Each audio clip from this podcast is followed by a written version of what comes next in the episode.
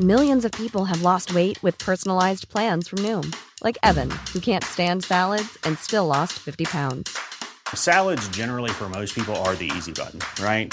For me, that wasn't an option. I never really was a salad guy. That's just not who I am. But Noom worked for me. Get your personalized plan today at Noom.com. Real Noom user compensated to provide their story. In four weeks, the typical Noom user can expect to lose one to two pounds per week. Individual results may vary. Head over to Hulu this March, where our new shows and movies will keep you streaming all month long. Catch the acclaimed movie All of Us Strangers, starring Paul Mescal and Andrew Scott. Stream the new Hulu original limited series We Were the Lucky Ones with Joey King and Logan Lerman. And don't forget about Grey's Anatomy. Every Grey's episode ever is now streaming on Hulu. So, what are you waiting for? Go stream something new on Hulu. Here's a cool fact a crocodile can't stick out its tongue. Another cool fact you can get short term health insurance for a month or just under a year in some states. United Healthcare short term insurance plans are designed for people who are between jobs, coming off their parents' plan, or turning a side hustle into a full time gig. Underwritten by Golden Rule Insurance Company, they offer flexible, budget friendly coverage with access to a nationwide network of doctors and hospitals. Get more cool facts about United Healthcare short term plans at uh1.com.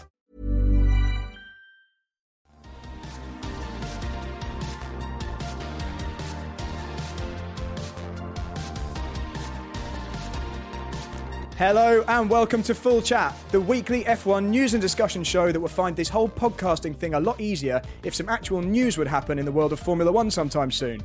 I'm Brad Philpott, and as always, I've done my best to scrape the motorsport barrel for some winter F1 content, and we want you to add your views and join the discussion in our live YouTube chat. We run a Twitter space during our recording, but we totally neglect the people listening on that platform. So if you're one of them, search Full Chat F1 on YouTube and get involved in the actual chatting. Remember, any super chat questions get a guaranteed answer, but even if you're a cheapskate and don't pay us money, we'll probably answer you anyway. Tonight, we discuss the latest thing Mohammed Ben Sulayem said but shouldn't have. We talk about Audi officially buying a stake in Sauber and what to expect from that team. In History with Alex and Brad, we talk about the worst F1 drivers ever and why they were so bad. And as usual, we answer your questions in real time as you send them in. Joining me, as always, a former semi decent kart racer who thinks Viry Châtillon is a type of fancy French cream for pouring on his dessert, my co host and best mate, Alex Van Gene. How's it going, Alex? You are absolutely correct. That joke is far too highbrow for me and I don't understand it. So, Viry Châtillon is the place where Renault make their Formula One engines, famously. Viry, okay. Viry. I, I know where Viry is. Okay, that makes more sense. I thought you might have heard of that. Um, also joining us tonight is a special guest who's never been on a podcast before. They all shunned him because his accent's hard to understand and he inexplicably supports the worst team in the sport. But like Williams giving a chance to an aging Nick De Vries at Monza last year, we've welcomed him with open arms into the full chat fold. It's super quick kart racer, sim racer, northerner, Danny Henney. How's it going, Danny? I'm good, thanks. Really enjoyed that intro. That uh, that really made me feel more at ease. I've been trying to keep it secret. Like I don't tell Alex what the joke is about him each week. I thought I'd keep that one secret from you as well. Danny, who are you? Why have we brought you on? So I'm Danny Henney, obviously. Uh, I'm a friend of your two's, um, and we mainly know each other from karting. So it's been a while since we actually um, got on the track together. But yeah, past experience of doing karting. Like everybody, tried to be a, a professional racing driver, and unfortunately, it turns out trying to convince people for hundreds of thousands of pounds to go racing and they don't get a lot is a bit more difficult than you expect. Um, so now I mainly spend my time doing sim racing uh, with yourselves. So the reason we've brought you on isn't for your karting prowess No. or your, even your sim racing prowess. It's because Alex is always telling me you have a deep and intricate F1 historical knowledge, which is a big part of this show because we like to talk about things that happened in the past that are interesting and funny and introduce maybe some newer fans who might not have heard of these funny things um, to some of the history that we might take for granted. So we think you're possibly the perfect addition to the crew, provided you don't get us cancelled with talking about anything inappropriate. So thanks for coming on, Danny. I'll try my best. So before we get going, a quick reminder if you're joining us on the Twitter space, you won't hear the music or the bumpers. So if you want to get involved in the chat and see what we look like and have no weird silences where there's just nothing playing between the topics, head to YouTube and the link is on my Twitter profile or you can just search for Full Chat F1. So, Alex, what have you been up to this week? Um, we've been looking at the Daytona 24 Hours because you did the sim version of that the previous week. We watched the real version at the weekend. Or I, I certainly did. Did you see any of that? I watched about 20 minutes of it, um, saw some decent stuff, but then just made me realise I want to go back and drive it again. And the fact that iRacing doesn't have the Cadillac and I can't live without that noise in my life because the noise that that car makes is just beautiful. So I watched basically the entire race. Of course you Um, did. I, I, I watched it deep into the night. I was watching it on IMSA TV on my phone. I was watching it at a restaurant with my fiance, and I'm really glad I did because we watched the finish at one of our fa- favorite restaurants locally to us here. And I don't know whether you saw the LMP2 finish where the the guy that won the LMP2 class took the lead at the finish line and won by one hundredth of a second because of a slipstream across the line. it was so worth it. I caught a clip of that video and I was like, "This is the last lap." And they slung, they slingshotted past a, a an LMP3, I think it was, um, and then all of a sudden the other guy comes around the outside. Amazing stuff. After 24 hours, I don't think people actually understand how difficult that is to be have that close a fight over a day. Um, Yeah. You know, when when we've done 24 hour kart races in the past, you know, there's usually quite big gaps. Actually, our first podium um, was was like that when we um, we took second place in the last couple of laps. No one But, cares um, about our go karting. But yeah, yes, they do. No, nobody cares about the go karting we've done. Um, so we have some actual topics. Um, there hasn't been a lot of F1 news this week, but we have tried to find some things. And and just today there was the Haas livery launch. So before we delve into our proper topics, should we just briefly touch upon the? It's not really news, is it? Haas released some computer renders of the colours of their new car on a pretend car. Does anyone care? What? Like we totally and utterly predicted that w- it would all just be livery launches. Did Yeah. that actually happen? What a surprise! And it's going to Um, continue to happen through was- the launch season. it was a bit meh. People, some people are trying to compare it to Mansell's old Indy car. Some people are trying to compare it to. When you say some people, you mean me, because that's literally what. Is I Is that what you did as well? I, I tweeted a picture of Oh, I didn't Mansell's see car. your. I didn't see your tweet. I was Um, with Brad. I thought it was quite nice, to be fair. It's nice it and was, it was a bit meh. It was. It's not not bad. You know, we, we've seen much worse liveries, but it was just a bit meh. Maybe I'm in a bad mood, but it was just meh for me. I, I wasn't that excited by it, and I think it would have been better in like all black. Um, but let's With talk some about pink that and cool. some green. Okay, yeah, our colours, the full chat colours would have been better, obviously. But um, but Danny, you remember that Mansell um, IndyCar, don't you? So I, I do, yeah. I remember Mansell doing working wonders in that IndyCar. I was uh, I was only a little lad back then, but yeah, I was sad to see him leave F1. But yeah, he was amazing. Uh, Mansell for me is one of the, the greatest ever. Just unbelievable driver in the um, the drives what he had. He could just wrestle a car, and that that car for me is iconic. so that whole story was one of my favourite F1 stories as a kid, where you have um, you know one of the top drivers leaving the sport pretty much in his prime still. As champion. Still, Yeah, uh, yeah, He as left champion. as champion. and then going over to a completely different series and basically just wh- I mean, I don't remember the points and stuff, but I remember my, my false memory, even uh, at least, is that he went and walked the championship and just dominated and showed IndyCar how good Formula One drivers were. Pretty much, yeah. There was a lot of talk about obviously IndyCars were much better at doing it than um, sorry, the Indy drivers were much better than the Formula One drivers, and yeah, Mansell pretty much didn't get on with Williams. Um, had a big falling out about the drive and, and getting it guaranteed, and uh, went to IndyCar and pretty much demolished everybody. It was absolutely incredible. And the car looked awesome. And that anyway, that's why we were talking about it versus the Haas because it was white and black and red, a little bit like mm. today's Haas colours. It is interesting with regards to that Mansell thing because Mansell going to IndyCar because a interview with Schumacher has surfaced that I'd never seen before, where he was asked the question about would he ever go to IndyCar, and he was like, "No, why would I ever go to IndyCar? F1's the pinnacle. It's where it is." I mean, Danny's probably got more insight on this because Danny is a Michael Schumacher super fan, so you probably know more about it than I do. We Yeah. should probably talk about Danny's fandom um, in a moment as well. So you were a Schumacher fan in the Schumacher years, Danny. Um, well, funnily enough, I started out as a Mansell fan uh, when I was first started watching it. Um, then I went on to Damon Hill, like most people did, uh, and I actually didn't like Schumacher when I first seen him because obviously he was he was beating Damon Hill, and then uh, obviously I grew up a bit and understood racing a bit more and started to realise that actually he weren't too bad. And then yeah, Schumacher for me is the goat by by a country mile. Obviously we won't get into that argument, but um, yeah, he was literally my racing idol. Got into karting because of him, based my driving style. Um, even the mentality out on a racetrack, obviously you'll relate to it as well. Just, just taking people out when it suits no, you to no, win well, the no. championship. Well, I'll say you relate more to that than me, but um, yeah, it was uh, it was good to see. But that utter determination and the the, um, the mind game of trying to beat your opponents before you even get out on track, I just really loved that aspect of it. Yes, he you know he pushed a lot of things to the limit and over it occasionally, um, but yeah, he was just for me. He was the the great, and he still is to this day. No one will ever no one will ever come close. So, on from being a fan of the wrong driver in the 90s, Danny then went on to be a fan of the wrong driver in the current period um, because, much against kind of our better judgment, we've brought on a raging Max Verstappen fan onto our lovely, friendly, welcoming podcast.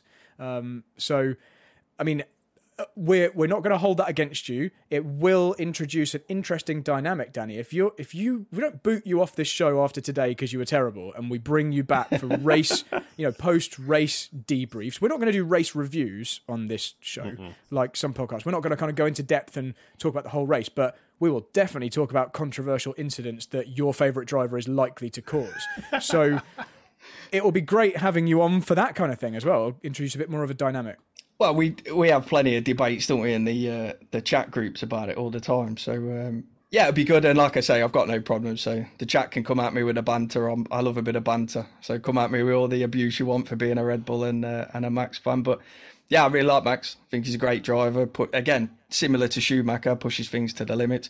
Occasionally over them. I think we'll all agree. Um, but yeah, hopefully I can add a different side of the pond um, with a different view on some things. Thanks, Danny. So, if we do start to run out of things to talk about, which I don't think we're going to with tonight's lineup, but if we do, there's also the Red Bull Ford tie up news, which again is not real news because, and we can go into it, but I think that's probably most likely to just be Ford badging. Um, I mean, if it even happens, Ford badging a Red Bull powertrains engine and doing similar to I think what Porsche were going to do, but we'll we'll maybe just try and remember to talk about that later as well because I saw a couple of people in the chat mentioning that. But maybe let's get on to our scheduled topics. So the first of those was some comments that surfaced from FIA President Mohammed Ben Sulayem, who hasn't been out of the news much recently, from a 20 year old archived website where he said the following. Um, his likes and dislikes are basically simple. He stated, I love the desert. I love meeting real people, but I don't like talking about money, nor do I like women who think they're smarter than men, for they are not in truth. Um, a, a, strange way of wording um, something, but that was his views back then in 2001, uh, apparently. The FIA, uh, and I'm sure uh, Mohammed Ben Sulayem himself will say that's no longer his views, or he doesn't hold those views. What do we think about those views, Alex? I mean, listen, it it was you couldn't say those things 20 years ago, and you definitely can't say those things now. Um, especially because, I mean, if you look at mine and your relationships, Brad, it ain't blooming true. we are definitely the lower end of the education level in both of our relationships. So, um, you know, I if it, it's been something he had just said, he would already be out of a job. Um, he has probably had to fight very, very hard to say, like, listen, it was 20 years ago. Young, was it? Was he 40 something now? So he was probably in his in his late 20s back then. Um, you know, and he's probably fobbed it off of, oh, I was, I was, I was young and dumb and said stupid things. Um, am I going to hold it against him? Probably, because you can't say that kind of stuff. Has he just added another nail to his coffin? Probably. Are we going to see him finish out finish out the year as head of the FIA? God knows with, with what could possibly happen in F1 this season, the things that he could say and do. So my view is uh, that again, I kind of echo your sentiment. It's it's not a good thing to have stated, even on an old archive website. But then I probably wouldn't want to be held to things um, that I would have said 20 years ago or views that I might have held back then.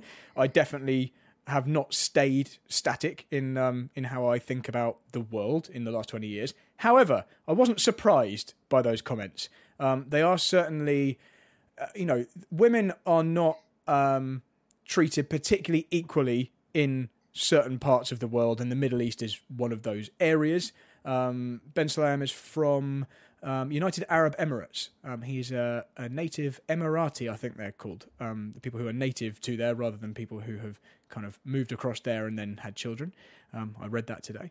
Um, I, doubt if we were to look too closely into the laws of, of that particular region or, or the customs and traditions that women are held, you know, kind of uh, on an equal playing field to men. But I might be wrong about that. But I, I wasn't surprised by it. I kind of echo what you said. I don't hold that against him. I think he'll say and has said plenty of other stuff which is going to do more damage to his FIA tenure. But Danny, as a person who does agree with his views, um, how would you like to defend him? You're mean, Brad. You can't do that to him on his first I'm sorry. No, it's, it's Unbelievable.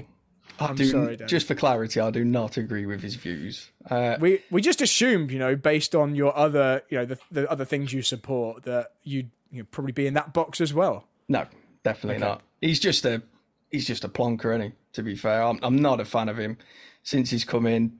I don't really see what he's bringing to the party. Um, everything he seems to try and do just don't don't really add anything to the sport. Um, but yeah, I mean that statement was just unbelievable you just can't can't get over it. Really, it's like how can you be so silly to say something like that on the career path he's been on and not expect it to come back and bite you, irrelevant of how long ago it was? So our chat is correcting Alex, um, saying that um, Ben Sulayem is 61 and he was over 40 when he made those comments. So um, anyway, I don't think it's particularly massive news, but there wasn't really much other news to talk about this week, so I thought we'd just include that. Um, however, that particular person, Ben Sulayem, is probably going to crop up in our later feature. Definitely. Danny, Danny's had a hand in um, crafting, so looking forward to that when we get to it. Um, so maybe we should move on to our second news topic. Hang on, is this any more newsy than the first one? Let's have a look. So this one was. Uh, I've, I've, called it on our little um, thumbnail that you can't see if you're listening on Twitter or listening to the podcast, but it's the Audi um, buy-in of Sauber, which we've called Saudi, um, because last week we had a, a, Saudi Arabia news story. That's the tie-in. Um, Audi were That's always expected. Clutching, Brad. That's I really, know, really clutching. No, I just thought it was. I thought it was funny when I typed it. Um, it was just a, a terrible play on words we always knew this was going to happen. It's just really the only news here is that it's happened. well, it's for me, it's actually more significant because when it was first announced, it was felt like a sponsorship deal because they hadn't bought into the team. But now they're going to buy it. They've bought a stake in the team. I was trying to find what the percentage is, but I couldn't find the percentage. Um, but they're also going to be doing. It's a minority stake, whatever that means. That's all I read. But they're going to be doing expansion to their factory, and all the engines are going to be built there. So that is super interesting because that is integrating the engine side of the business and the Formula One side of the business, that it's all going to be done under one roof. You know, we've seen before with the Honda difficulties when they came into the sport, when they were building the engines in Japan while um, McLaren were building the engines in the UK, and the massive um, um, uh, separation between the two teams caused lots and lots of issues. Obviously, with this, it's all going to be under the same roof. Obviously, there'll be lots of Audi people piled into uh, the factory over in Hinwil, um, over in Switzerland. And um, I actually think now it's a better prospect than it was a few weeks ago, months ago when they announced it. So this is definitely much more of a proper factory effort than we've seen from Alfa Romeo, who branded Sauber for the last few years, but had absolutely nothing to do with the the, know, the running of the team or providing engines or anything like that. That was entirely just a sponsorship naming deal. Um, whereas the Audi the Audi prospect is a proper factory team. It's just a shame that it's not a new factory team, isn't it? It would be nicer if it was if it was fresh and we still had Sauber slash Alfa Romeo. Um, go go for it. Well, that's one of the good things that Ben Sulayem is doing is he's at least trying to push, trying to get Andretti in, so that um, we actually do get an 11th team. And I believe we have a super chat. There isn't a question. It's just a dan- it's a dancing animation thing. But thank you, Deborah Hood. Let me press the button so we at least hear the sound of the super chat because I got this working after our after our disaster last night. Here we go. No one on Twitter can hear this. Um, and you guys can't hear it either, can you, um, Alex and Danny? Sorry. Well, anyway, there's some music that goes with the super chat. Now, since Deborah Hood didn't ask a question and just sent that sticker, I'm going to use that as an opportunity to talk about something that one of the other chat people said. I think it was LG Jatoma. Um, I can't see it because it's disappeared off my screen, but they say, What about the business F1 article? We could have tied this in nicely to Ben Sulayem's comments mm. before I moved on.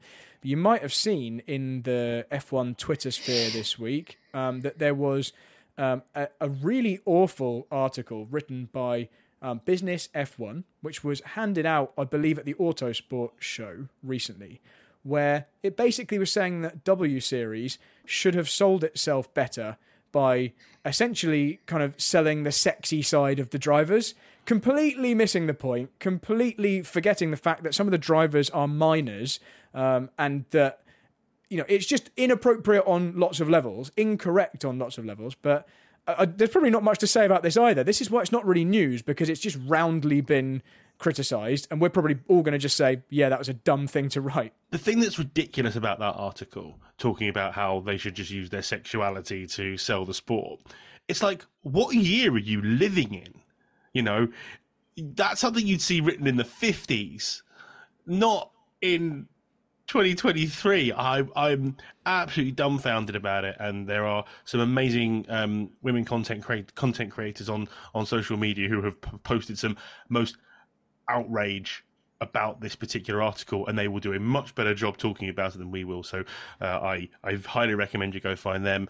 Um, missed apex's own um, antonio everyone on twitter did a very good post on on on on tiktok on it and i advise you to go and look at that because she hits the nail right on the head the bit so, for me, what what absolutely shocked me, I only seen it quickly before we come on air, but I cannot believe somebody in a right mind has said, "Yeah, publish that, go out and let people see it." It's just how we got past the editor. Y- yeah, I can't believe there must be checks in place where someone's looked at that and gone, "No way, that that can't go out for publication," and someone's actually gone, "Yeah, I think this is a good idea. Let's crack on and and send it out and see the reaction what we get."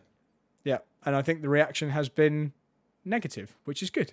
Um, apologies for anyone on the podcast who will have heard the super chat sound play despite us not having any super chat. You got like a bonus bit of music there. That's just me pressing the wrong button. So um, get used to it. Or you I, could edit it out. No, you can't. I can't edit it out because it, it happened behind what you were saying. Right. I have to edit out the, the really insightful thing that you were contributing. Like, hopefully, you can edit out Danny deeply inhaling through the microphone. That's well, maybe. I'll have a listen back later. But this is, in terms of the technical problems that this show has had in the past, this is pretty minor. I'm quite happy at the at the level that we're at. Okay, so moving swiftly on from that other very not newsworthy piece of news, we should get into the meat of this show, which we advertised as worst F1 drivers, and that really is the thing that I'm most interested in talking about. Danny has worked very hard to bring us a a list and maybe some some more detailed information than Alex and I know about what he thinks are. Was it the five worst? Or how many did you choose in the end, Danny?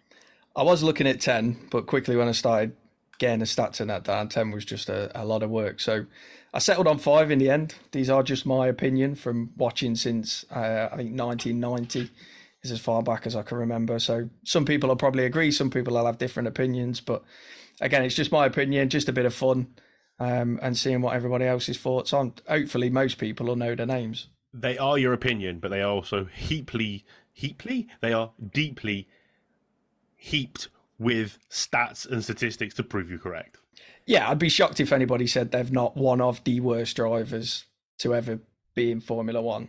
Obviously, we've got one on there what we know definitely everybody will agree with. So, so when when you're when you've been looking at the criteria for this, and you're we're looking at worst drivers, are we talking about people who they just shouldn't have been anywhere near a Formula One car, or are we talking about within the within the scope of F1 driver skill level, which is obviously like higher than most race drivers skill level? They just aren't as good as the other F1 drivers. Where whereabouts are we aiming this? This is right on the bottom scale for me. These are people what I'm, I'm shocked actually got to Formula One uh, and got given the chance. So it's um, yeah, some of the stats and some of the facts when you look into it. I mean, I can remember most of it, but even going back and having a look at it, it's been a uh, an enjoyable experience, should I say, getting reminded of it. But yeah, these are these are pretty bad. So um, hopefully everybody agrees. Are they drivers that will make Nick Latifi look like a world champion? Uh, some of them, yeah. So, some of them, I am absolutely convinced us or some of the viewers could have jumped in and probably done a better job. Okay, so th- that is the kind of level that I'm I'm interested in because there's such a big misconception when people watch Formula One, when they watch any racing. You know, Formula One is is one level, but even if you're looking at like a kind of national series, national Formula Four series or something like that, or Formula E or, or anything else, people will look at someone who's not right at the front and say that driver's crap. They're they're just they're rubbish. When in reality they're actually amazing. Like they blow you away with their skill if you're actually sat next to them. But we're not talking about that. Like Nick Latifi, for example, yeah, he wasn't as good as his teammates, but he's like he has won races at Formula Two level. Yeah. So he's not actually a bad driver. He's just probably not quite good enough to be an F1 driver. We're talking about a step lower than that, which is why this is exciting. Go for it, Alex. I mean, Leonard in the chat said Maldonado, and I'm like, Maldonado won a Grand Prix. Maldonado was a very fast racing driver. He just crashed a lot, um, but Yeah, he was so- still he wasn't. Was he worthy of being in F1 for as long as he was? No. Did he have? did he have? Did he have the speed? Absolutely, he definitely had the speed. I mean, was it his first Grand Prix? He was hunting down Fernando Alonso before he again binned binned it. it in the wall. Um, so you know, he's he he is a he was competent enough in a Formula One car, but he's he's way above the guys who who who I hope we're going to talk about tonight. Yeah, and that's why I wanted to make that distinction because that's the line that people get confused at. Like Maldonado, people are, you know, I would have also said he's crap. There was a website about has Maldonado crashed today.com or whatever. And, but he won a race. He's obviously not bad. So, right, Danny, go for it. Hit us, hit us with the first person on your list. So I'll just give you a quick honourable mention. Um, which one come close to getting on the list? So I'm interested to see what people think it is. He falls kind of in the bucket what you're just discussing. But Nelson Piquet Jr. for me, I thought when he come in in 2008 and 2009, for his talent, his background, etc., I I struggled to look back and think of anything that he actually did. He's not as bad as some of them on the list, which is why he didn't get on there. But he was a driver for me what showed nothing when he come into the sport. Just really, really underperformed. Okay, so just to counter that, or just to give a bit more background for people who might not know who this is. So Nelson Piquet Jr. was the son of a triple world champion, Nelson Piquet Sr.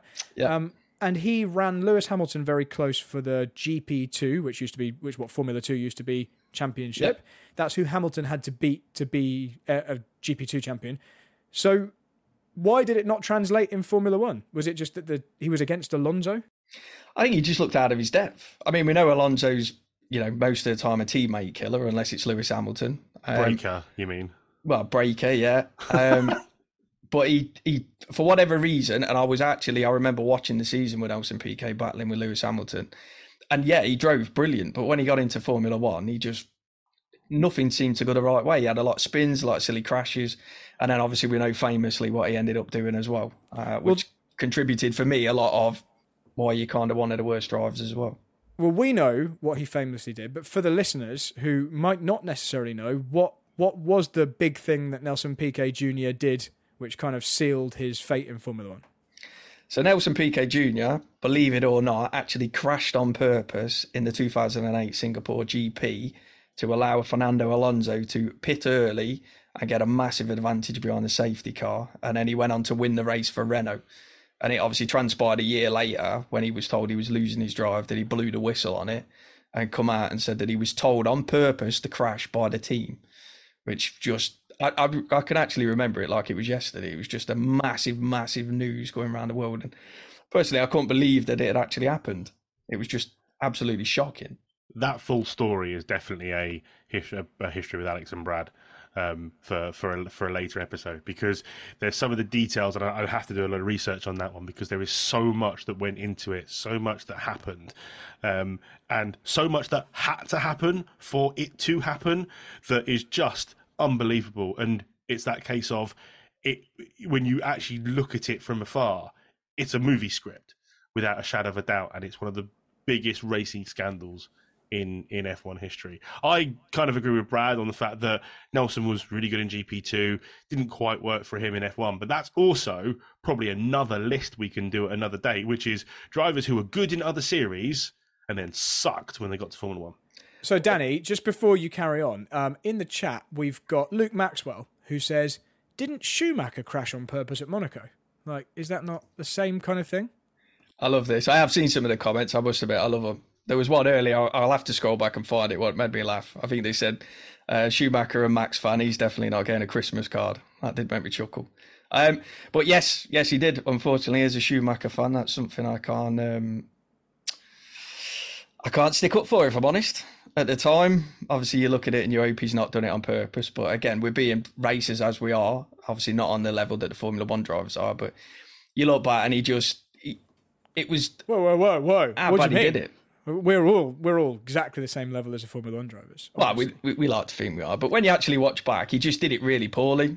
I mean, Rosberg probably did it better when he went shooting down the escape road and kind of, you know, the telemetry kind of lined up with. But, but yes, he did. Unfortunately, that was one of the darker days of being a Schumacher fan, which I can say was uh, was not great. Along with Jerez ninety seven as well. That And were, uh, 94.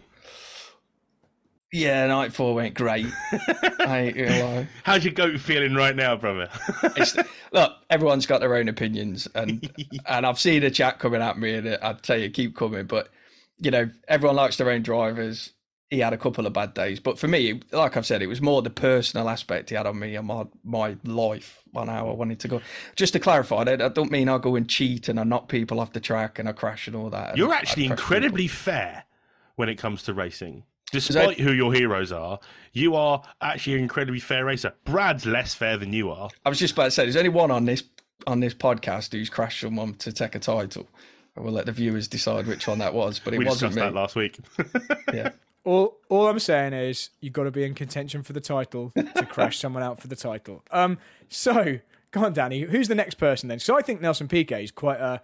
I wouldn't have. He wouldn't have found his way onto my list. So that's quite an interesting. He was an honourable mention, remember? He hasn't started the list Okay. yet. Oh, yeah, no. oh, So he was the first honourable mention. There was a second one on there, what Go on. nearly made it on the list, but because he didn't really start the race, I kind of left him off. And someone picked it up in the chat earlier. Chanoch Nissany, just when you look into his story, 38, loads of money. He's actually the father of, I think it's Roy Nissany, and it, and um, not GP2, it'd be Formula 2, wouldn't it? So he turned up, he paid a load of, of money to do a uh, practice session with Minardi at Hungary in 2005 and was just so bad. So, so, so bad. Could hardly keep the car on track. Um, I think his first couple of laps were 25 to 30 seconds a lap slower. And then he actually come into the pits after his first couple of runs and complained the car had too much grip. It was just too fast. He didn't know, you know, he couldn't control it. And eventually he ended up spinning off into the gravel and he, he you know, he was that out of it that he, he couldn't remember how to remove the steering wheel from the car. So he had to sit in the car while the car amazing. got craned up on the crane and took off the track. And then when you read into it, Paul Stoddart afterwards says obviously he's not he's not coming back and not having another outing. But Sorry, Yeah. did you say they craned him off the track in the car because he couldn't get out? yeah, it's on YouTube. You can watch it. He actually That's- goes through Amazing. he goes through turn four at Hungary and locks the brakes. The corner's pretty much flat out, a bit of a lift, isn't it, on whoever you watch? And he goes through, locks the brakes, and slides off into the gravel. I've never seen anybody break, lock a brake there ever. so I, I genuinely don't know how Amazing. he how he did it. Um, so yeah, and unfortunately, he's not on the list because he didn't start a race, or else he would, he'd arguably top the list. Um, So you mentioned this. You mentioned this guy to me in the in, in the middle of the week, and I didn't know who he was, and I and I purposely didn't research anything because I wanted to hear this for real. But that was that's He's on- amazing. He's on YouTube. If you want to go and watch it, put in uh, Chanoch Nissany and it'll come up and show you his couple of laps at Hungary and then spinning off and sitting in the car being craned off the track. At least his son did a bit better. How old was he, by the way? Because I think he He was was, he, was in uh, his forties. Is that right? I think, yeah, he was 38, I think, when he first got in touch with the team. And I think he was, He was 40, young. 41 when he, he got out on track and had a go in the car. So fair play to him. I mean, if I had that much money, I'd pay to, to go and have a go in it. But he certainly didn't, um, didn't do himself any favours. Okay, so I just want to add one of these um, on a similar kind of level to Chanoch Nissany, and I'm sure you were going to mention this later anyway. But my favourite person, who, this isn't in a race. To be fair, it wasn't even on a race weekend, but it was in a Formula One car, and it was you know on TV. You can you can watch this on YouTube for sure. Our illustrious president of the of the FIA, Mohammed Ben Sulayem, who is a regular feature on this show. Um, crashed a Renault Formula One car in a straight line into the pit wall. Yeah. Completely destroyed the car. And, and I remember this at the time. Obviously, it's, I just knew him as a, I think, a Dakar rally driver. I don't know whether he did WRC, but he was a rally driver. Um, so you'd think he could, you know, drive a car, but maybe this highlights just how difficult F1 cars are to drive and, and how easy it is to lose control. But he absolutely destroyed the car into the pit wall. It speared across to the right. He must have been in third or fourth gear by this time anyway. And, um, and yeah. Yeah. so so go and search for that on YouTube. He only did about 200 meters. He's actually racing. I think it's a, a GT40, and he just goes off the grid, lights it up. I think he gets about 200 meters and just spears off into the wall, smashes the car up. In He nearly hit the GT40. yeah, he did. um, but the the thing that it does show is in incapable hands, even in a straight line, F1 cars are fucking difficult to drive. Alex, you don't need to like hide your swears on this show. I will I know. remember I'm quite surprised I did, but I'll know. remember to mark it as explicit this week so I don't get in trouble with Apple. so yeah, we're not safe for your Wednesday morning commute. So we we haven't actually started the proper list yet. We have haven't yet. So No, so I'm ready to get into the list if you're ready to, to rock who and are roll. who are the worst Formula One drivers that ever raced, Danny? So remember, this is just my opinion. So everybody's got their own opinion. No, this is the definitive opinion. Danny is correct. All right, all right, we'll go with that if you want. Um, so number five on the list I've gone for. He's actually a really nice guy, I thought, but he just he he, he didn't do himself any glory. So we all probably know him. I think you spoke about him on the podcast a couple of weeks ago. Luca Badoer. So Luca Badoer had 50 races in F1, failed to qualify. Uh, I think it was eight times. Raced in 93, 95, 96, 99, and a short stint in 2009 he mainly was the uh, Ferrari test driver on the Schumacher Golden eras, so helping the car set it up. So you would have thought it'd have been quite good, but when you look into his career, regularly at the back, multiple seconds off the pace, lots of crashes, didn't really go anywhere. You know, mainly attributed to Minardi. But he did have a couple of highlights, and his main highlight actually was in uh, Europe '99 in the famous race when they forgot to put Eddie Irvine's wheel on he got that Minardi up to fifth and then it broke down just while he was in the points and he was crying at the side of the track. So that's what he's mainly remembered for. So you're saying that one of the one of the bottom five worst drivers ever is someone who won the Formula 3000 championship Yeah. and and then nearly scored points, should have scored points in a total back of the grid car. And this is one of the worst drivers of all time. In my opinion, yes. Because he only really got up into the points in Europe 99. If a lot of us what remember watching that race was just because everybody seemed to go, we don't want to finish this race. We're going to do everything we can to try and not get the car to the end of the race. So, yeah, one result for me doesn't make any difference to the rest of his career. And then his big chance, really, and this is really why I put him down there in the bottom, is when he had the chance to replace Massa in 2009 at Hungary after uh, Massa had his incident. They went to Valencia. Obviously, the big news was Schumacher was going to come back, jump in the car. He couldn't because of his neck. So Ferrari put Luca Badoer in the car because they wanted to give him a, a present back for being so um, loyal to the team. And he just did a shocking result in a car that was up near the front. It obviously wasn't the fastest, but he was one and a half seconds off the pace in last. Didn't do very well in the race and went to Belgium and did the exact same uh, performance and then he was that bad that Ferrari actually dropped him after two races of saying they were going to put him into the end of the season and replace him with Fisichella.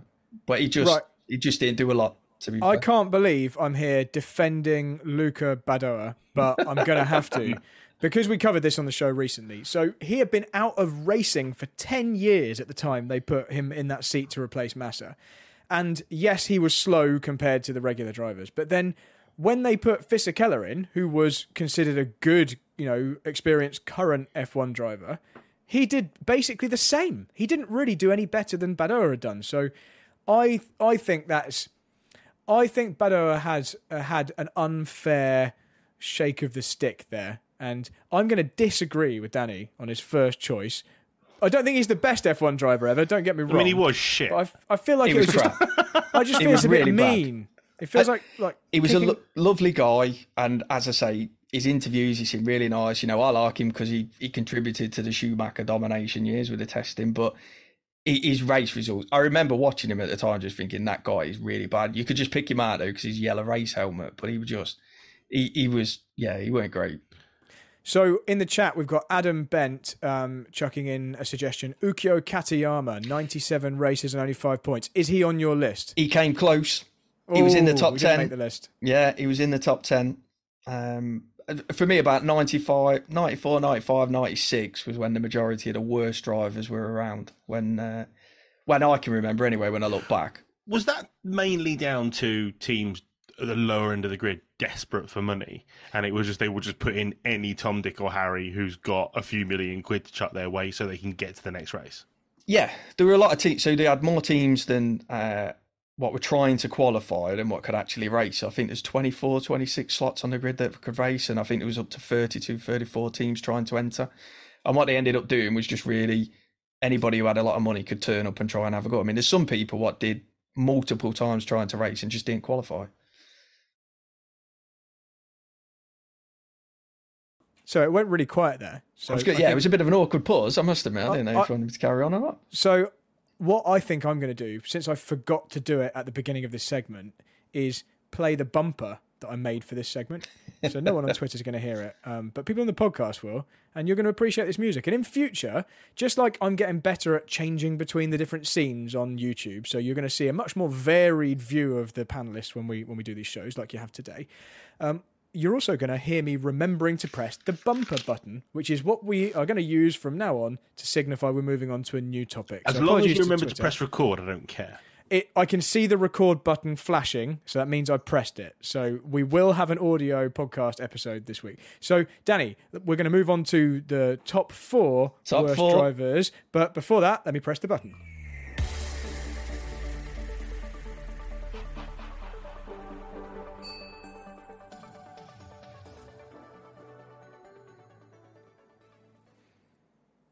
And for the people listening to on the podcast who heard that little kind of ding noise, that ding was a glint on Lance Stroll's teeth as he smiles on the bumper. Um, Danny, who's the next worst driver in Formula One history?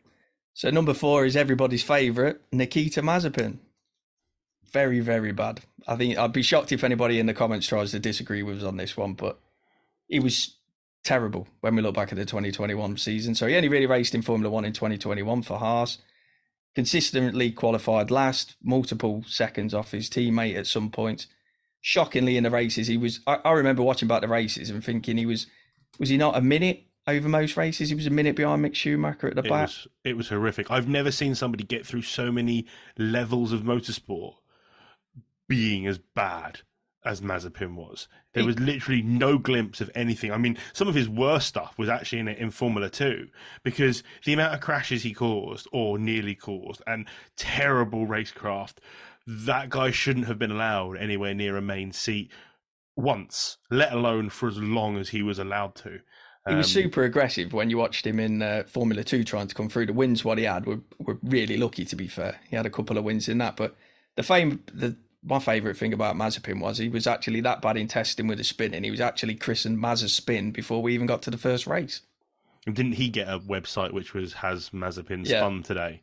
So yeah, he was. It was the thing is, it's like we all give Lance Stroll, rightly, a lot of stick for not being that great, but at least with Lance, he has got better. I think he's plateaued, but he's got better, and he's a passable Formula One driver now.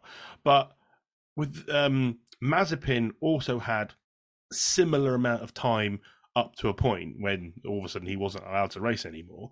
Um, and he just didn't get any better. He didn't learn from any of his mistakes. He still had this ridiculous ego um, and this feel of entitlement that I think Lance does a fairly good job of keeping a lid on.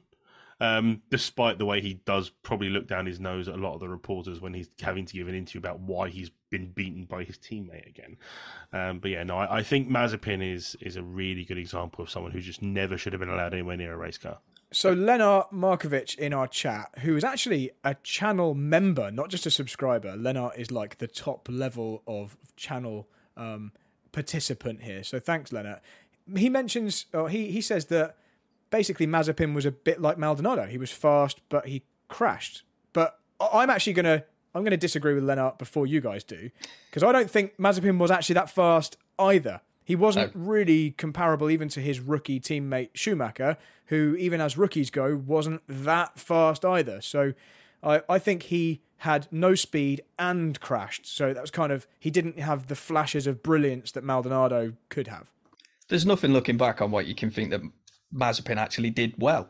I mean, the biggest thing I can remember about um, Mazepin when you get there is his dad complaining that he was going to pull the funding from the team because he was so bad they were convinced that he was driving a different car. The car had been fiddled with.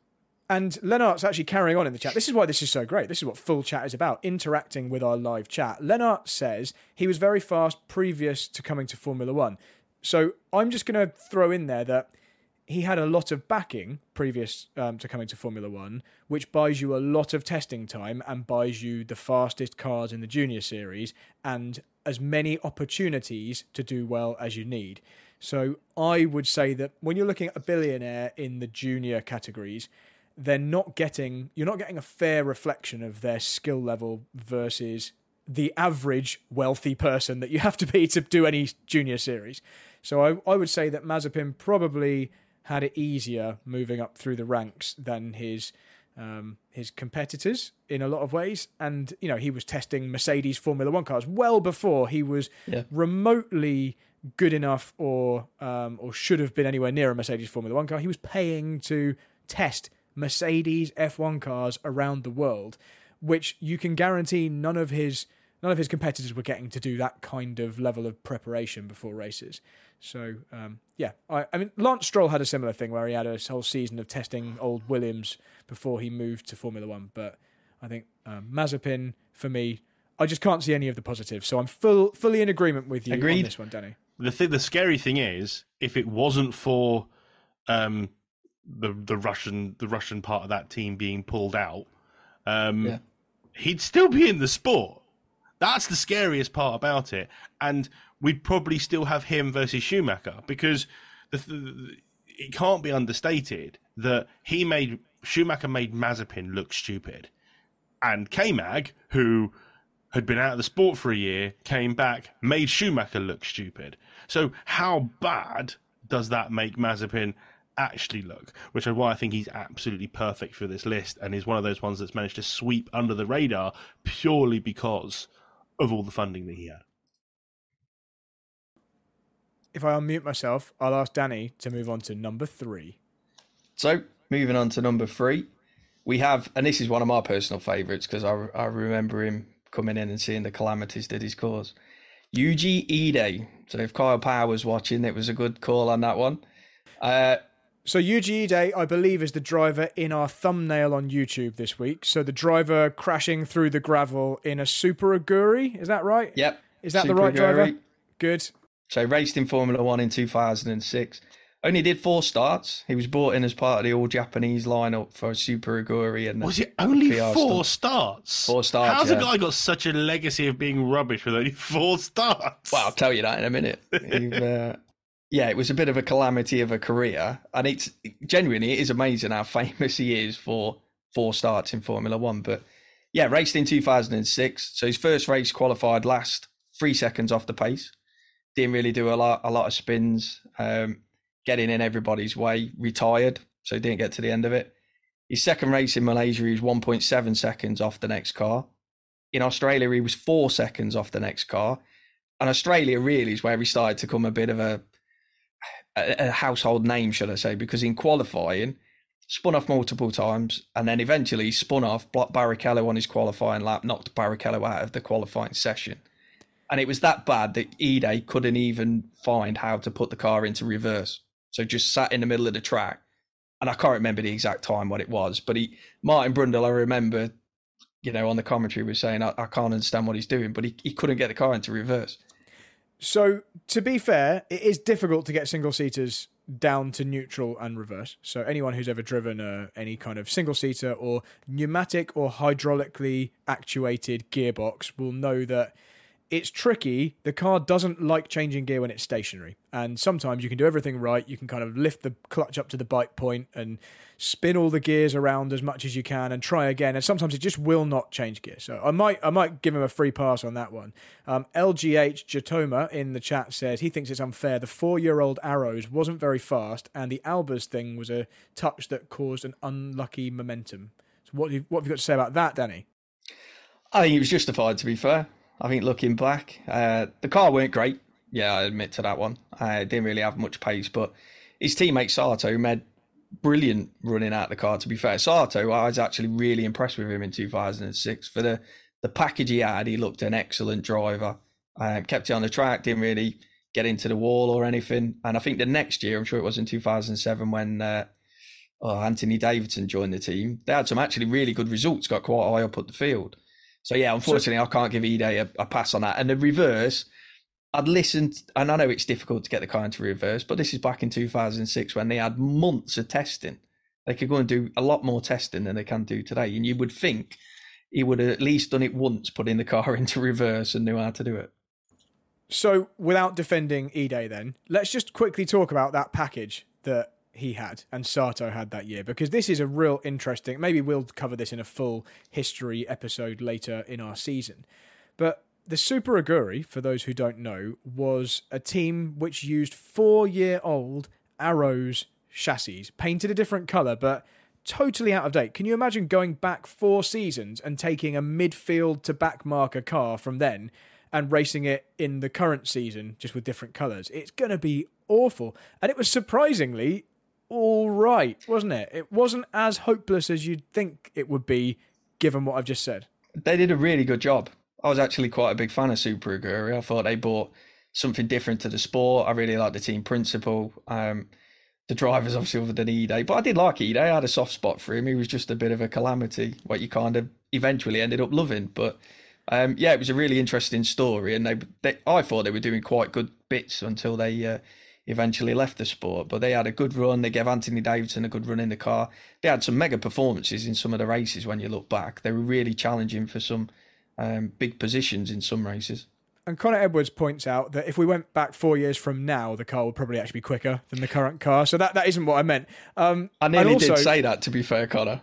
And inversely, the following year, Super Aguri then got the previous year's Honda, Honda which was actually better than the current year's Honda, which was a terrible car. So what a weird and wonderful story that was. So anyway, Super Aguri, let's let's kind of put a pin in that one and talk about that one later because that's a cool story. So yeah, Ide anyway, that was his third race and his last and final race, as someone's already brought up. He started, he was miles off the pace. Uh, he was 1.6 seconds off pole, and his race eventually ended. I think it was three or four corners down the road at chicane when he drove into Albers and spun him off and the FIA had that enough of him that much that they actually removed his super license. That was how bad and a danger he was deemed that they took his license off him so he couldn't race in Formula One. Oh my God, Alex! Imagine not having a super license. What a loser! Loser. But also, and we, were, me and Brad were talking about this just before the show, and Brad has a picture of it. He also got hit by the safety car.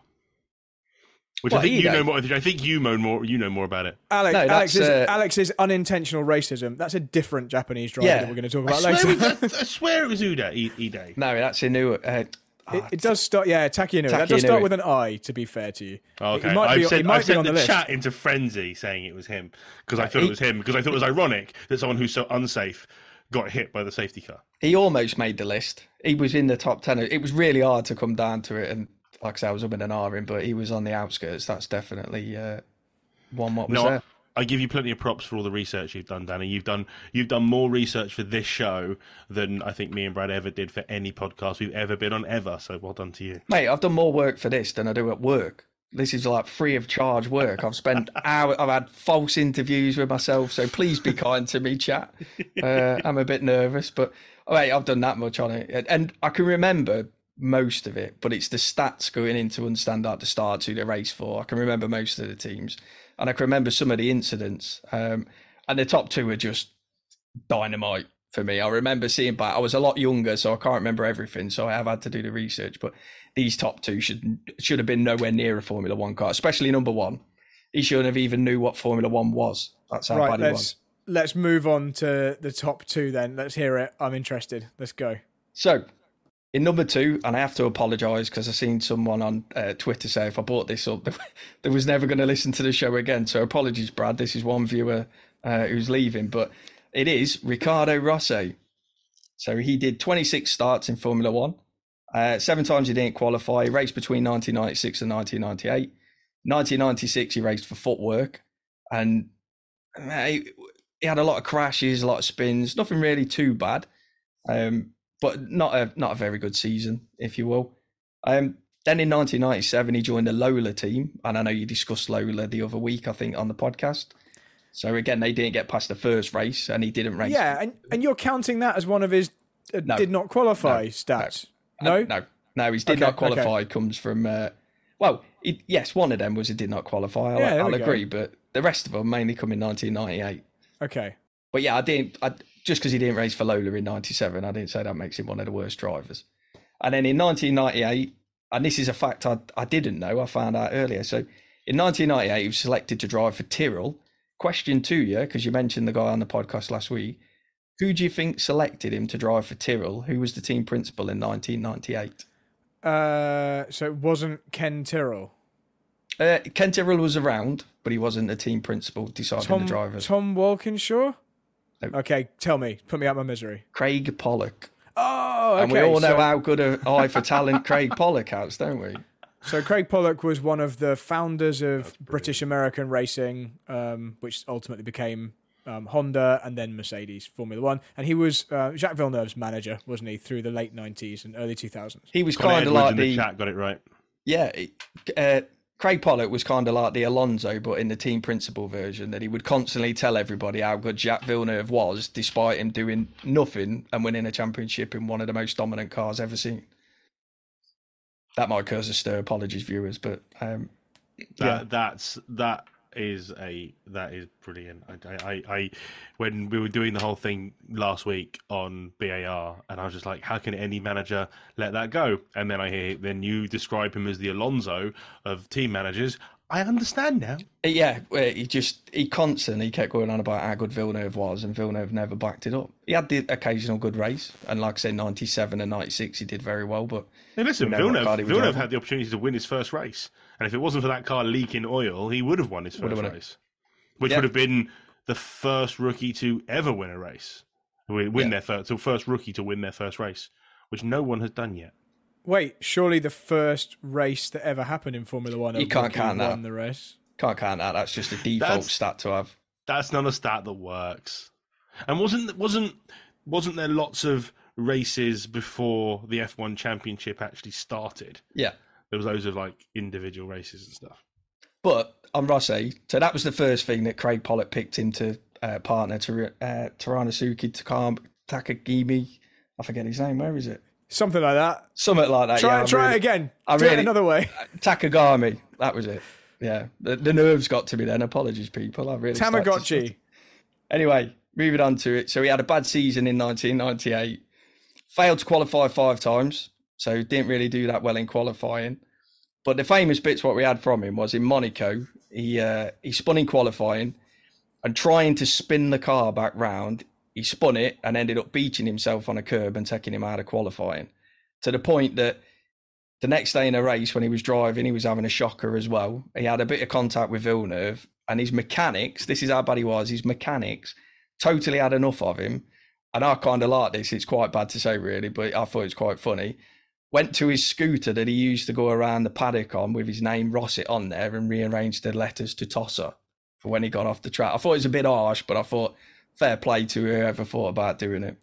And uh, a couple of people in the chat saying, "Are we talking about? Was it Tora Takagi? Is that? Yes, that's the one. I remember him. sorry, I just got tongue tied and nervous, and it just blah, blah.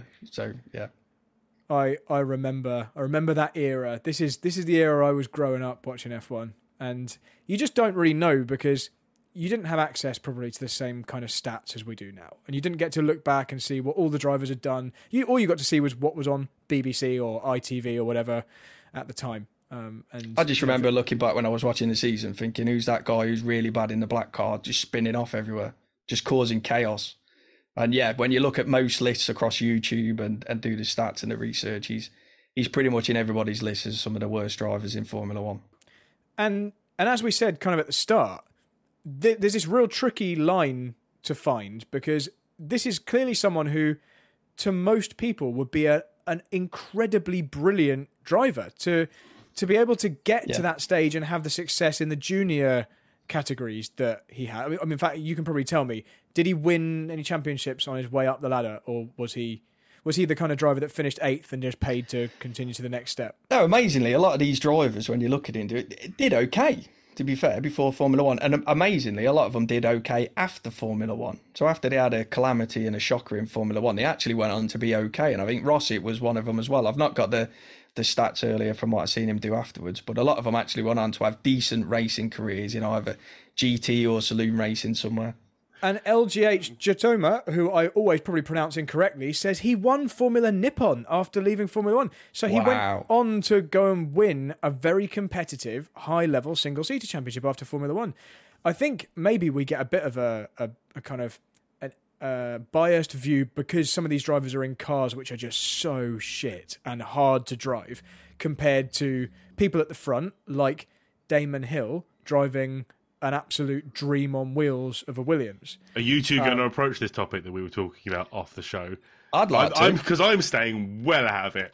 I You thought it two was a- can you two can have this conversation It was and really- upset the audience. it was funny because we started talking about the worst drivers, didn't we? And then me and Brad obviously said, well, you know, some world champions weren't that great to drive. They weren't the worst drivers in Formula One, but if you were doing a scale of who were the best world drivers to be world champion, and then obviously we drivers. got onto a chat of uh, who we thought probably the bottom two would be from what we can look into. But yeah, I thought it was a good discussion.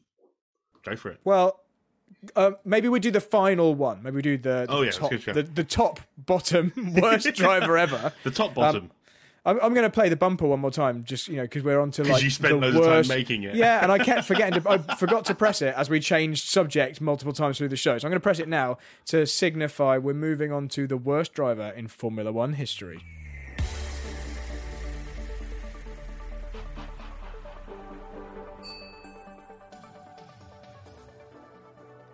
So Danny Henney, tell us who and why is the worst ever driver in Formula One.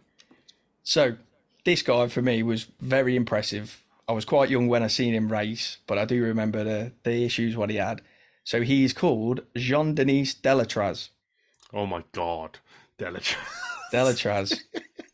Deletraz. And it's been there's a yeah, so it's been interesting looking back and remembering just how bad this guy was. And as I say, this guy should shouldn't have even known what Formula One stood for. Um, it was that bad. So he had three race starts. So he raced in '94 and '95.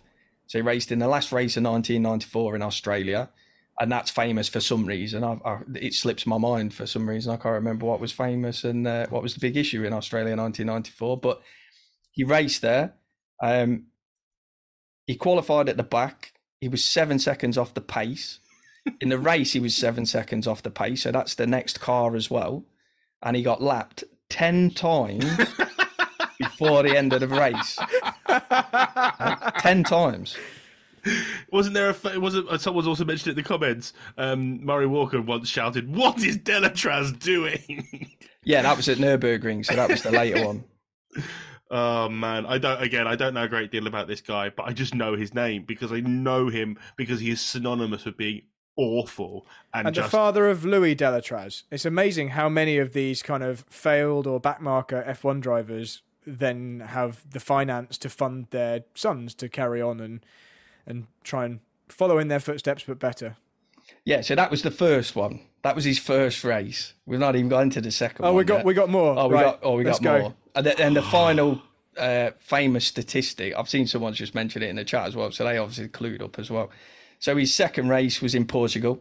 So he qualified last again, and just when you thought it couldn't get any worse, he was 12 seconds off the pace. Right? And he- amazing. And again, I've got these stats from off the internet, so it might have been a second up, second down, but he, he was bad, put it that way. To be fair, with stats like that, they're generally all right. By the way, Mark Greenhow, I'm not saying what you've said. You're very, very mean. And if we were to tell this person, they'd have a right go at you. You're very mean, Mark Greenhow. I love Greenhow, So I don't believe he said anything bad. so I charge him double money for the next time I'm coaching him. um, so yeah, in Portugal, he's 12 seconds off the pace in qualifying, proceeded to lap up to 12 seconds off the pace in the race. Um, and then, so how many laps do you think he was lapped by the end of that? Well, by the end of the race. Sorry, not the end of the race, before he retired. 15. No, he got a little bit better. He was only lapped seven times. In how many laps? Race. Uh, oh, you got me. I didn't. I didn't look at that. Oh, okay. Probably around fifty. You said he retired, so I'm, I'm, interested to see how far he got into the race before he was lapped. Before he was lapped those many times. Probably, probably around fifty. But I know he got lapped, you know, pretty quick. That's amazing. Once again, to put in perspective, when we're talking about bad F1 drivers, and I mean those stats you've just given us sound pretty awful this driver went on to win Le Mans twice. You know, yeah. to go on and do a thing which the rest of us could only dream of having the opportunity to be on the grid, let alone win Le Mans. And this guy, who we've just cited as the worst driver ever to be in Formula One, won that massive race twice, which then goes to show you why people value F1 results and careers higher than other He's sports. won Le Mans. Uh, For yeah. who? Oh, um, I don't know for who. I'm just L- LGH Chitoma again. They must the have been amazing. oh, I mean, you never know. Maybe, maybe he was the pro, or maybe they were all pros. But uh, Raymond Ray in the chat saying, if you think Maldonado was not bad winning, how can Damon Hill be bad? He won a World Drivers' Championship and 22 races out of 116 starts. We can get into this maybe in a little while if we've got time, or maybe on another episode. But I don't think any of us are saying Damon Hill is bad uh, or was bad. I just think we are probably saying he was in massively better equipment than the people he was racing for the Drivers' Championship. And when you think about it, how can anyone who didn't actually start racing in Formula One until they're in their 30s and did no karting and wasn't really interested in motorsport, like how can any of them, how can anyone like that actually be objectively remotely as good as a modern driver who we would consider a bad driver, who's had all the prep from karting, uh, you know, all the single seater series, all the simulator sessions, all the fitness training. Like, objectively, surely Lance Stroll is on another level of performance and skill than Damon Hill in period, if you were to put them in the same car. We've had this discussion on other podcasts before, but anyway, that's my view. But and, we can delve into the details of that maybe another time. And in, in, in regards to that one, when you look at people like Fangio, who was in his 50s when he was racing, I'm sorry, there is nobody in that era of motorsport who is better than anybody who's in Formula 2, let alone Formula 1.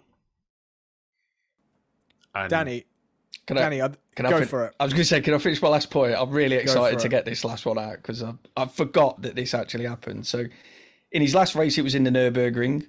So this he actually got a little bit better. So he was nine seconds off the pace again but he did finish the race. It was the only race out of three he finished in 15th, mainly because he was the last runner, but he got to the end of the race. And that is the famous one, Alex, for yeah, when they're coming down the back straight at Nürburgring, Alesi goes past him and as Schumacher's coming up, he like it looks like he's trying to warm his tyres up, like halfway through the race or something. and then he dives off to the left over the grass, and yeah, that's when Murray Walker says, "What what's Deletraz doing?" Like all confused and bamboozled. So he did do great in his racing career.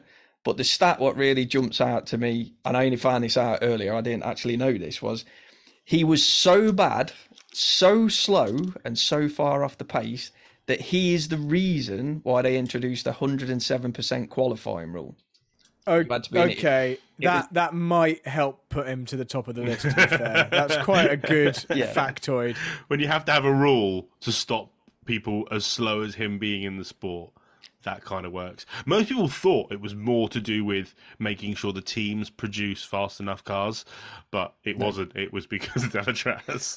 Amazingly, researching it, I mean, it wasn't a driver. Well, it was a driver because he was driving the car. But when I was looking into it, some of the teams, there was actually a team, and I forget the name of what it was now in the early 90s, who ran a different engine to all the other Formula One cars, and they were 22 seconds a lap slower. That was what you was allowed to get away with but obviously they didn't well, they qualify for the race. I, they weren't. Uh, he didn't look like he was far away. I must admit, I didn't really see the legs going underneath. But yeah, 22 seconds. They ran like a V8 instead of a V10 or something detuned, and cost about 20 pound from the down the road or something. But, yeah, there, there, there, was some amazing stories. Autos. the sport we grew up with in the 90s, uh, us three at least, was such a different prospect to what we have now. Where and you can see kind of some of the reasoning why the teams are keen to keep this 10 team elite high level series. You know, aside from obviously the obvious financial implications for each of them, it's we although we don't have the quantity of teams and some of the some of the added storylines that having more cars and drivers would add, we do have a very exceptionally high quality field in terms of drivers and teams. Um, despite you know we've still got cars at the back, but compared to the back in the past, it's so much closer than it ever has been. Um, Connor Edwards in the chat says, I think the team was called Life. It had a straight 12 that was the one. and had about 400 horsepower. That was the one, yeah. in a year, where, in, in years probably had they had probably had 800 horsepower. That's that's insane. It that's... looked like a Ferrari. When you see the picture, it looks like a it looks like a budget version Ferrari. But yeah, that's Is it one, like when sorry. somebody makes a Ferrari 355 out of a Toyota MR2? MR2, yeah, kind of like that. But just to finish up on Deletraz, obviously the rule got implemented for him, and it was actually known as the Deletraz rule for a short period of time. Brilliant. I love that. That's Danny, fantastic. Danny, thanks so much for doing all that research, and um, we appreciate that. I, I have an, I have an honourable mention for somebody who never made it to Formula One, but their antics for things they did in Formula One was so brilliant that there are multiple videos online for it, and that is Mavahir Mahir Mavahir oh. Ranganathan. Some and this is recent. This is the last few years. I I have to say I do think this is the worst driver to ever get to 100%. Formula Two level for sure. Uh, this, I mean, I'm sure you're going to tell us, Alex, but this no. driver. you can tell the story. You know it better well, than I do. I, well, all, all I know is that he was so far off the pace that this is an example where any of us three probably could, with very little practice, as long as we're fit enough, do a lot better. We'd still probably be last, but we'd be last several closer. seconds closer to the pace than he was. It was absolutely painfully terribly bad and dangerous and i'm surprised he was able to keep his international a license whatever you need for formula 2 um, as long as he did there yeah, was... Ma- mahavir Ranganathan. Yeah, Mahavir Ranganathan. He he just he hardly ever finished a race. I don't think he ever scored any points. He was always backwards at some point, and it it was just atrocious. Um, Josh Revell did a amazing video on YouTube, the tumultuous tumultuous tale of Mahir Ranganathan, and it is um, a absolute brilliant watch. So I, I, I, I advise you to go and find that video on YouTube because you will laugh for however long that video is for I've 22 another, minutes and 15 seconds. Uh, another honourable mention of a driver who was an F1 development driver, so kind of got near an F1 car. And I can't remember her name, but it was I think it was Bernie Ecclestone's niece. What was the name? She she was a Renault development driver about eight years ago. Oh, uh, uh, and, uh, and and always had exactly the wrong thing to say about women drivers. She she said that women shouldn't be racing against men. Um, oh, what was her name? She was I, I so bad mean, yeah. I forgot. Danny, stop tapping. But the, Sorry, um, yeah. their simulator driver at the time, who I believe was Sorensen, Marco Sorensen, because this was around the same time. Carmen um, Jorda. Thank That's you, Connor. As Carmen always, Jorda. I was literally waiting for Connor to tell us because it thanks, was Con- Connor. Connor is our absolute encyclopedia in the chat. So thanks, Connor, as always. Carmen Jorda. I, it was she never drove a Formula One car. She may well have done that Renault kind of test experience that you know celebrities can do and, and you can pay to do, but I don't think she ever actually did any kind of test. Thank goodness. But yeah, someone else who shouldn't have remotely got near that level and was at the back in the junior series. So, guys, I think that kind of brings us to the end of our our scheduled segments. Um, thanks so much, Danny, for doing the research. Thanks to Alex for turning up as usual and doing basically no work. Um, and thanks to our live chat for keeping us entertained, giving us insightful comment, and for helping us out with answers that we don't know. Um, I should probably bring up my notes, but just remember to follow our panel. Danny Henney is now on Twitter. So we literally latest... forced him to get on Twitter um, to come on this show. So please go and follow him at Danny Henney F1. Is that your handle on Twitter? It is, yeah. That was advised by Alex to put on as a safe handle, as he called it. Um, So- yeah, so, that's what it and is. Danny Henney F was already taken. That's why. So there's a funny story about that, which is that Danny joined Twitter, and within like half an hour, I told people to go follow him as a sympathy follow, and, and within a few minutes, he had more followers than this show has on Twitter.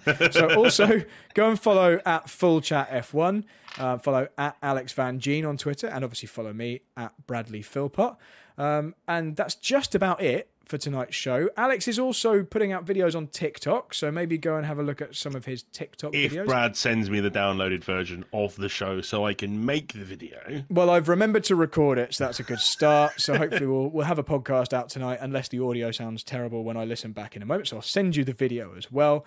Um, and obviously, final thing: if you're listening, watching um, us on YouTube, subscribe to the channel. Help us out. Give us a subscribe. Give the video a like, and tell your friends about this. Oh. And give us an iTunes rating or a Spotify rating, or whatever you want. We've had a couple of five star ratings because we're a proper podcast. We're a big grown up podcast that has uh, an audio feed out every week. So thanks, everyone. We still don't have a good full chat ending, so I'm just going to say a boring one. We'll see you next time. Goodbye.